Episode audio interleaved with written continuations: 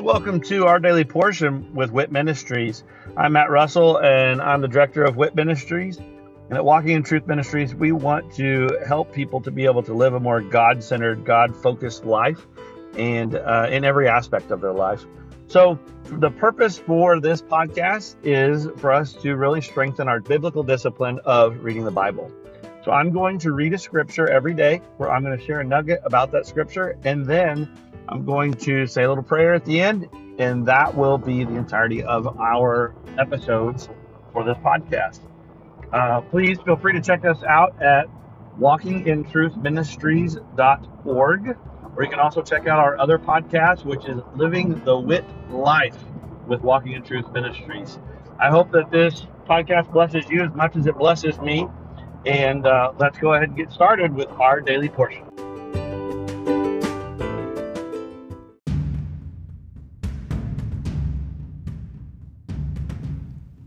Jesus and Jiu Jitsu is a ministry, it's events, and it's a podcast, all focused on building community and fellowship around Jesus and great Jiu Jitsu.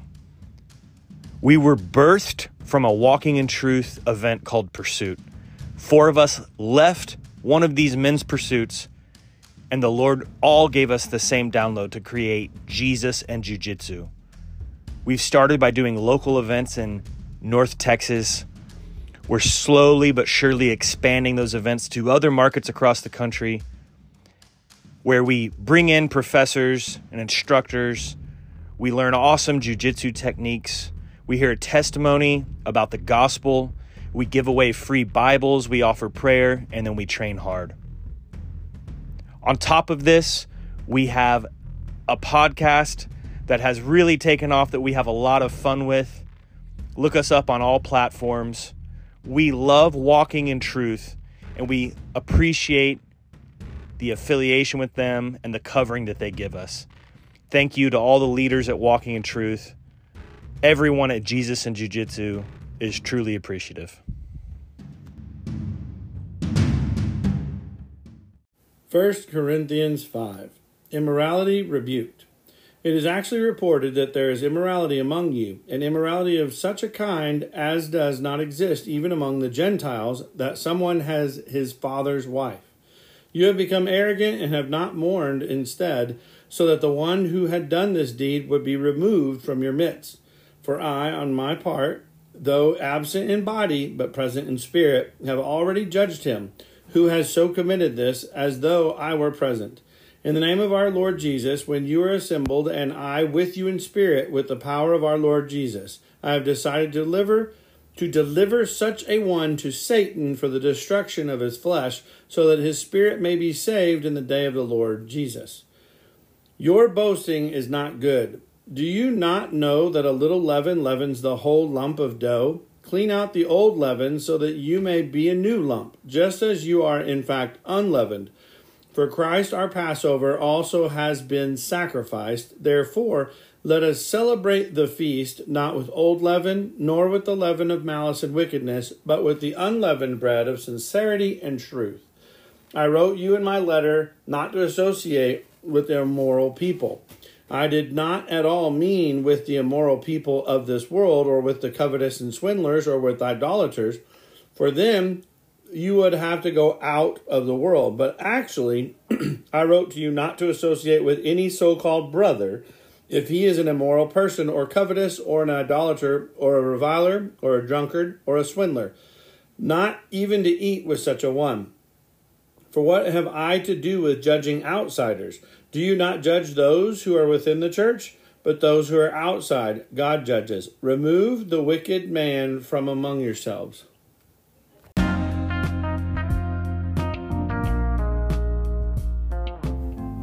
One of the most amazing parts of this scripture is something that a lot of people just completely pass over, apparently. But when he's talking about judging at the end of this, he, he says flat out, do not hang out um, with the immoral people who are within, who are so called within your body or within, uh, so called brother. So you shouldn't be immoral yourself. So we need to make sure that we're not living immorally. And in fact, we sit here saying that I'm there with you in spirit, basically meaning that we are one in this. We agree in this in spirit. We both understand this is bad and you should not do this.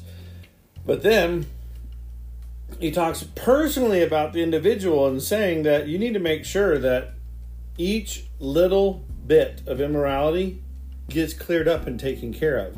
That doesn't happen just because you say, Oh, I, I accept Christ, and then boom, I'm perfect and totally nothing's wrong. No, he says to continue. You must continue to focus on getting all of the leavening out. So, just as God said, when you enter into the promised land, which I had promised to your forefathers, I will deliver your enemies to you. He's not referring to heaven, he's referring to an overcoming Christian life. And there are still enemies. And there still needs to be deliverance from those enemies. So he says, I will deliver your enemies unto you little by little. Same thing here. We are supposed to continue our sanctification in continuing to cleanse ourselves and make things right by getting rid of the bad leavening and replacing it with good. And then at the bottom, it goes back to what I started talking about, which is associating yourselves with immoral people. He's saying, Of course, I'm not talking about people outside in the world because you'd have to completely remove yourself from the world to do that, and you're not supposed to do that. We're supposed to be in the world, not of the world, but we're not supposed to completely become hermits. We're supposed to be the light on a hill. But if someone claiming to be a brother in Christ or a Christian is living their lives immorally, then we are not supposed to even have dinner with them. We're not supposed to break bread with them. We're not not necessarily do we kick them out. You know, Jesus still washed Judas's feet. But Judas was not allowed into the inner circle. He was allowed in the group, but not into the inner circle. Because Jesus knew what he had in his heart was deceit. So we are to judge those people who are within the church claiming to be Christians by the same measure that we are measured by. But we are not to judge those who are outside of the church, who are uh, unbelievers. We are to love everyone, but we're supposed to especially love those who are outside the church to help them to understand the truth that they can come into the body. But if someone is claiming to be walking a life following Christ and they're not living it um, as Jesus did, that is where we're supposed to judge. We're supposed to judge those to make sure, not as a lording over them, but as a loving brother and saying, Look, you committed to this. Are you really going to live it? So, Father, thank you for this reminder that we are to be holding each other accountable to your word. And you said, If you love me, keep my commandments. And um, you've written the commandments on our hearts as followers of Christ. And that, that makes it easier for us to live our life within that expectation. And Father, I just pray that if ever there's a time that I step outside of that, you would just make it known. You would show me that I can make it right because I do not want to live one moment of my life outside of the righteousness which you clothe me with, that is Jesus Christ. And if I'm doing anything unworthy or uh, uncharacteristic of Jesus, then I want to know so I can fix it. Thank you for your guidance and your love and your understanding, and thank you for grace and mercy. In Jesus' name, amen.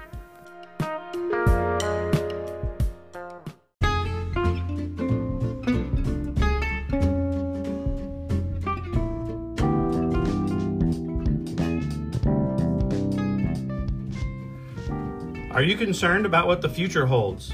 Are you confident that the retirement plans that you have today will still be secure tomorrow? Let us help you by clearing up the uncertainty. This is Matt Russell, the director of WIT Ministries. Many of us at Walking in Truth Ministries are bivocational, working in our ministry as well as in the financial services industry at Win Big Financial Group. We help people to build a tax free and risk free retirement. Give me a call at 817 903 2575 to support our ministry and to secure your family's financial future. Again, call today at 817 903 2575. Thank you and God bless.